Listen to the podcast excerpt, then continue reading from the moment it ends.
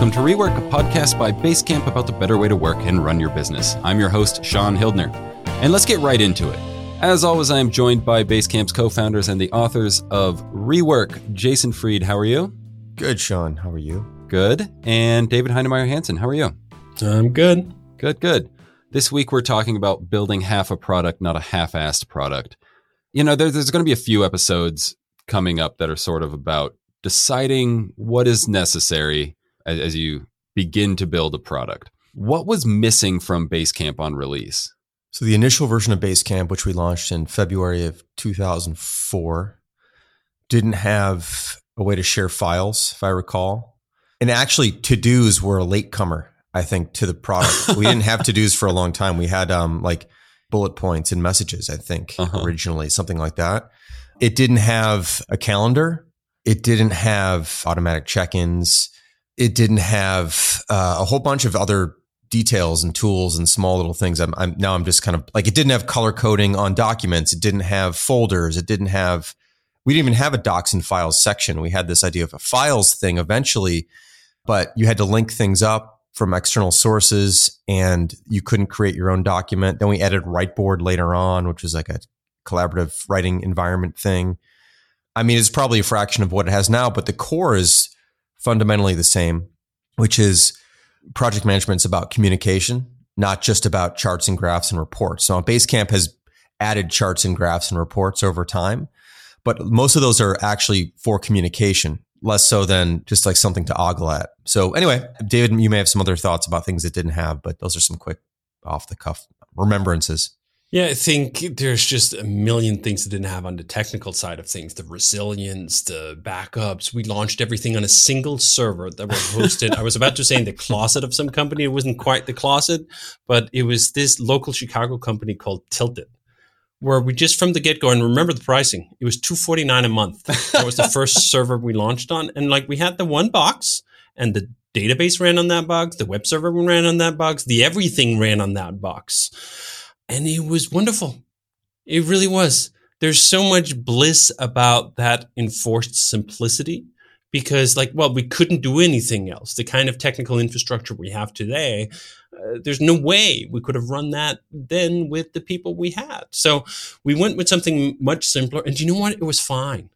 It was not only fine, it was great. And I think this is one of the things that is often forgotten today, that people think they need to start with the whole honking, big machinery, duplicate everything, whatever. That single box did not just serve us for launch. It served us for, I think, a year and a half, a year and a half before we needed more.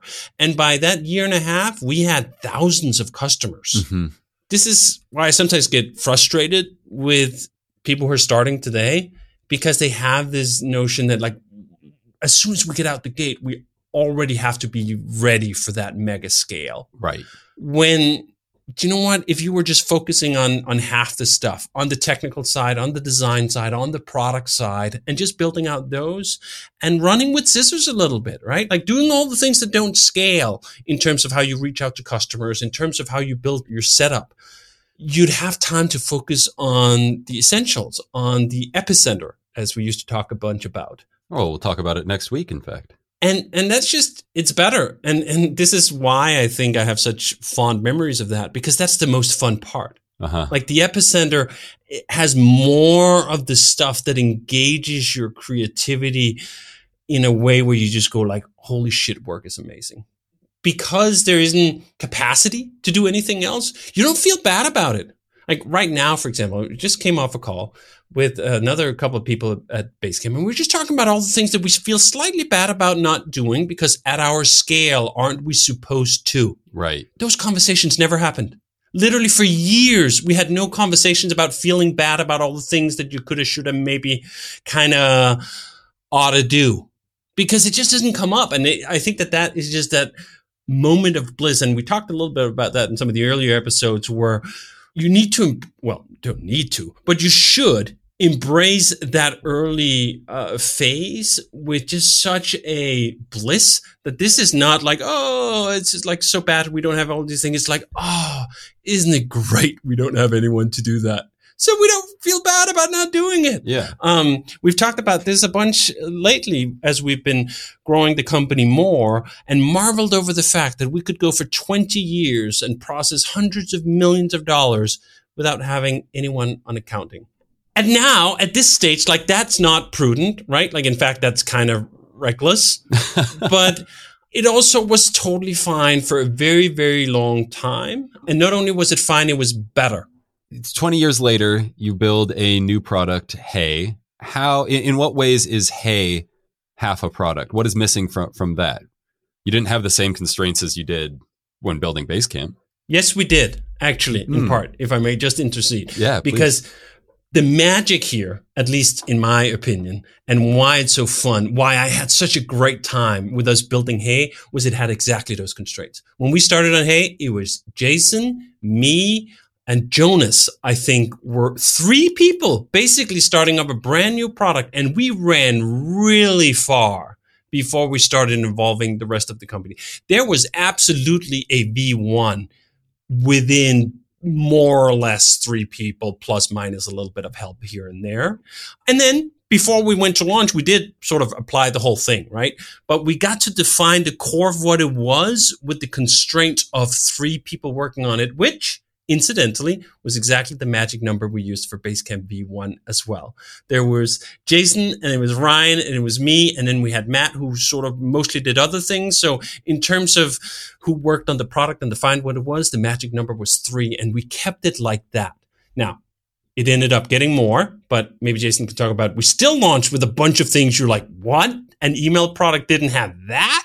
Yeah, I mean, like one big one, of course, is is the calendar. We don't have a calendar in Hey yet. Something we would like to do. Um, a lot of people would assume that calendaring and email are different, but they're really pretty tightly integrated. So we don't have that. Um, I was just pulling up my notes. I've got a, a notes document here of all the ideas that I'd like to see us do. And it's quite long, and none of these things are in the product right now, but um, we didn't have uh, signatures when we launched. I mean, like, for example, search, which is something we're working on this cycle. We don't really have advanced search or refining a search. It's just like you can search and that's it. Mm-hmm. And it's time to finally allow that.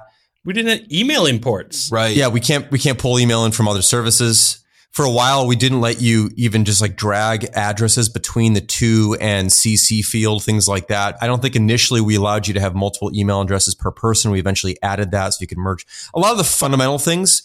In any product design, or whenever you launch something, you have to figure out like what's worth doing, which is the whole point of this chapter. Um, half, not half-ass. And where where are your values, and what, what do you think is going to make a splash? So for example, there's some fundamentals we knew we had to have in Hey, but there's also a bunch of stuff we knew we could do later, and it'd be more valuable to have something more novel initially. Right. Because if you're launching something brand new and bringing some new ideas to the market, you've got to sort of double down on the new part of it. You've got to have some table stakes in place. You've got to get some basic stuff right, obviously, but uh, you've got to bring a lot of novelty. And so we focused on that for the initial version. Then we've been sort of backfilling some of the fundamentals that we didn't have, and then also continuing on the novelty. Because if you stop on the novelty, you kind of lose steam. So for, for example, we launched something called cover art uh, last year, which is a very novel idea. Um, which is a novelty on top of a novelty, because in Hey, we have this idea of previously seen emails, which show up below your unreads.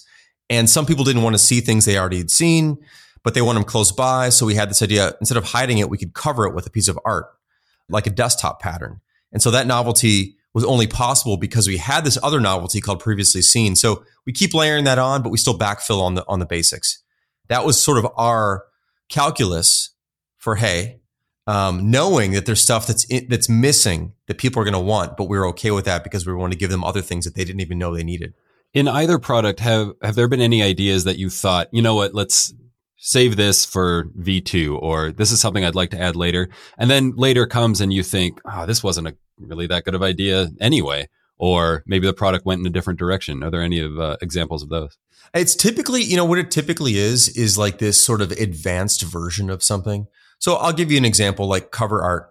Cover art, we ship with, uh, I mean, your account, I think, has, is it like six or nine pre-designed things? And you can upload, you know, your own custom one. And you kind of want to be able to save the things that you've uploaded so you can kind of switch between things, but we don't have that. Or like, you know, later on, it's always like, yeah, later we can is what we usually say. Like, or V, we call it like V eleven in our head. It's sort of V eleven, meaning like the version after the initial release. We could backfill it and make it possible to save previous things you've uploaded, or to randomize the display, which we don't do, or to bring in more uh, dynamic versions of this. So if you could just subscribe to a monthly updated cover art that just shows up every month, there's all these things you can do. And if you just keep going down that path, you'll never ship the thing because you can keep adding more things. So at some point you draw a line, you go, this is enough. This is, this is the core idea here. And then V eleven, which again is our internal lingo, we can add more stuff. Many of those things we don't add. So we haven't added a single thing to cover art. We've talked about it, but we haven't found it valuable enough yet to get back to that, mm-hmm. to do those things. That's just one little corner of the product. And there's probably many more. David maybe has other examples, but this is the magic of Shape Up's six week budgets, mm. that they force you to pick those things. And then we play this mind trick on ourselves, which is that we keep coming up with these good ideas and say like, yeah, yeah, we'll do them later. And like, we know it's not going to happen later, or at least there's a ninety-five percent chance it's not going to happen later. But just the V eleven concept allows you to feel psychologically okay with the fact that you're leaving things out, because you have to leave things out in a six week cycle. And that's how you end up with half or a quarter or an eighth or twelfth, because you have this explosion of ideas. And this is what everyone gets sucked into, because it's so intoxicating. Like, oh, what if could also do this? And then it could also do this. And then it could also do this. We talk about this in so many ways, that software is so malleable and it's not physical and it can just sprout all these branches. And that's fun. And you should indulge in that, because that is part of the creativity and interestingness of making something out of nothing. But you need these constraints, because as we talk about so often, if we didn't have these constraints, we would build the same bloated shit as everyone else. Right. Like, you need these constraints. You need to have fewer people than you ideally want. You need to have less time than you ideally want. It's the tension from the constraints that produces something great. Now, that's the how you make a kick-ass. Well, that's how you make a half. I think the kick-ass part is almost as important. I was just talking to someone else who was telling me about a new thing that they were working on. And one of the things was like, oh, it did this and it did that and it did this. And then he was talking about like, yeah, but some screens also takes ten seconds to load, and some of it, it kind of fails to send. And I went like, yeah, that's not a kick-ass half. Right. That's just, well, first of all, it's not even half. But even if it was half, it's certainly not kick-ass. That the commitment we make is we ship good stuff. Doesn't mean it's perfect, but it's high quality. And we let that be part of the constraints. It's like, you don't just get six weeks to cram in all the shit you could possibly imagine by running with scissors and sort of tripping over it and just making a mess of it. No, it has to be good. And the back of the cabinet has to be good too. You don't get to make a mess that someone else has to clean up later, or not even clean up, but just look at. Yeah. I open up the code bases we work on all the time, and I smile most of the time. And then occasionally I'll spot one corner of it where I go like, eh, I kind of wish we didn't, right? right? But generally we hold the line on quality, not to the point of perfection, because that's just going to be its own rabbit hole, but to the point of like, this is quality stuff. And it's quality stuff in ways that customers won't even appreciate, but we will appreciate. That this is the yin and yang of it, right? It, that you make half, but you make it good. Mm-hmm. If you just make half and it's also shit, then what's the point? I mean, what's the point? Yeah. Am I right in assuming that it is much harder to make these cuts after the fact? When is the right time to decide what, what is going into a product? How much of a half are you going to make? I mean, it, it kind of almost happens to itself as long as you have a certain degree of discipline, because you start with the simplest version of something. This is the epicenter thing, which I guess we'll talk about next episode. Th- this idea that what we're always trying to get to is what is the simplest version of this thing that we're going to build. And we start there, and we only give ourselves a maximum of six weeks. So we just, we can't. There are some features, like one to five percent, let's say, that we, we know, probably closer to one than five percent, that we know are two cycle features. Oh, uh, okay. Because they're just, but, but we build them six weeks at a time. So we don't build them in twelve weeks. We build them the simple version six weeks, and we kind of layer on more. You still take that cool down, that break. Yeah. Uh huh. Yeah. And the second level is maybe completing the first level, but the first level could ship probably on its own, but we know it's not quite complete enough. But for the most part, the time limit and, and our sort of own internal discipline to get something out there, because that's what we want. We want to ship stuff, right? Forces us to figure out what the simplest version is first. And then we can always layer on later if we need to. And sometimes like it's frustrating because you go, this isn't, this doesn't do as much as I'd like it to do. But it's better than it, what it doesn't do today, which is it doesn't do it at all. So we're better off getting that basic thing out that works. That's why you're not building a half-assed thing, which is something that doesn't actually work. If it needs the second half to work, then it's half-ass. Right. That's the difference. So how is this different than M V P, something both of you have railed against in previous episodes? Well, the, the M V P notion is like, you're not even building a full product. You're building the minimum viable thing to test. It's it's more about you build it to test. I, I don't personally like the approach of building something to test. I think you build something to ship as your thing. I see. Because I think if you only have this tiny minimal core of something and you ask people what they think of it, I, I don't feel like they're really, they're, they don't have the whole thing to think through. Right. They don't have all the context. They don't have all the stuff. They just have this little small piece, and then you take that information, and then you you do something with it. But I think it's incomplete information. So my feeling is your one point oh, your your initial version you launch, is both minimal, it's viable, but it's also the whole thing. Mm-hmm. It's not a slice of what the whole thing's going to become. Eventually, you add more and more and more, but it, it's not treated mentally as this thing that you're just sort of putting out there to see what happens. It's like, no, this is the thing. Which I think if you apply that to the products that we build, you take Basecamp, for example. Basecamp, even for all our talk about half and less software and whatever, actually does kind of a few things. It, in fact, that is its purpose for being, is that it's not just a to-do manager. It's not just a blog. It's not just a file repository. It is all of those things.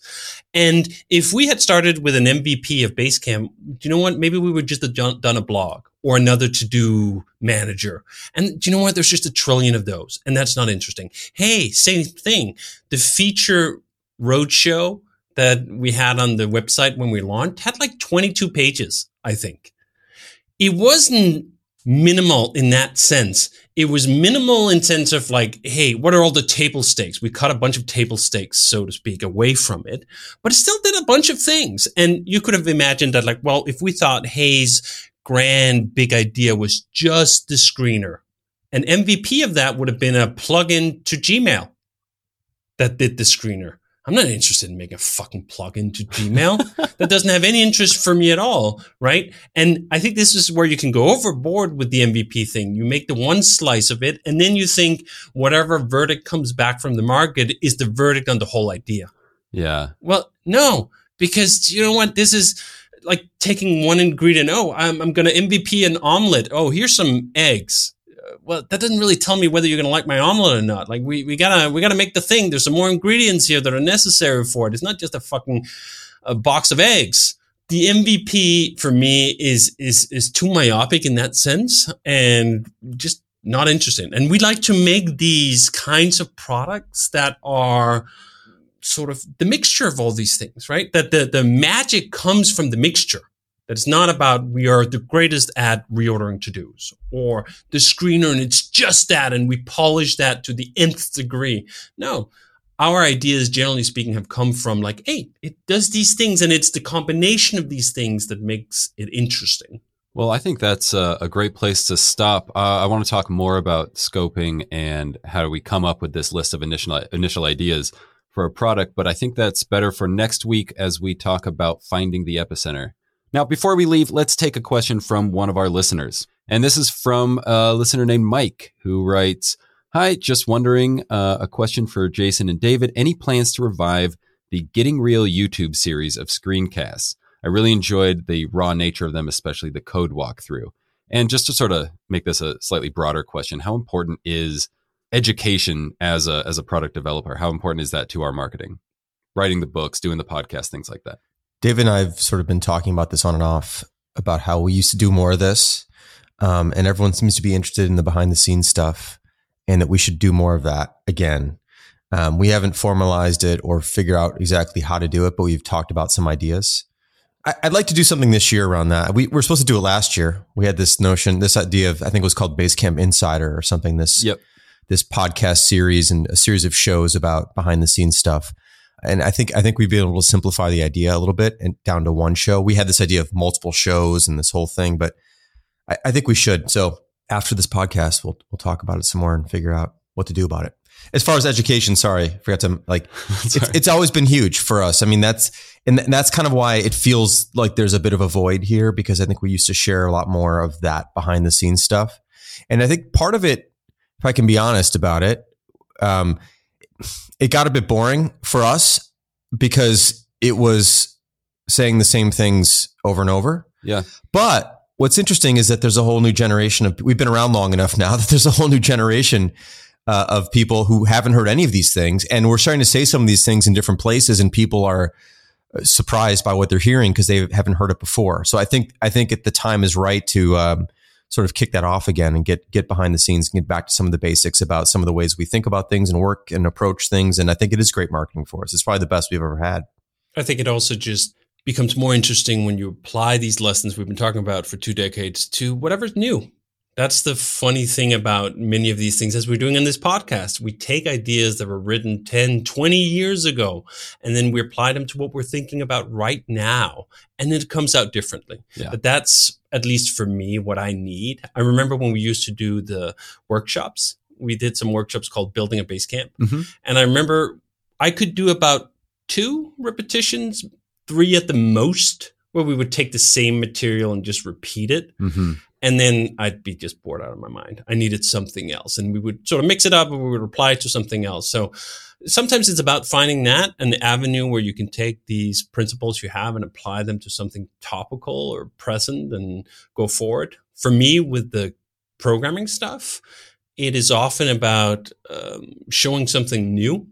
So when we work on a new product of some kind, that's when I get fired up to show off what we've done. In a way where I'm sure I can keep mining Basecamp's code base forever for th- lessons to extract, but it's just so much easier if there's something new to do it with.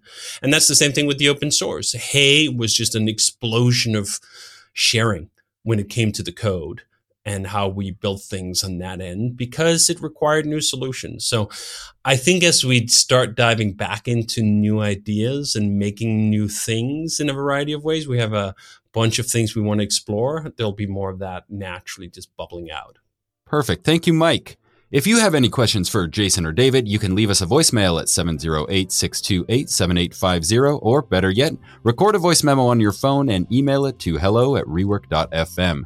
And that's the show. I want to say thank you to David Heidemeyer Hansen. Thanks, Sean. And thank you for joining me, Jason Fried. Great to be here. Thanks for having me on. Sure. That's what everyone always says on podcasts. Thanks for having me on.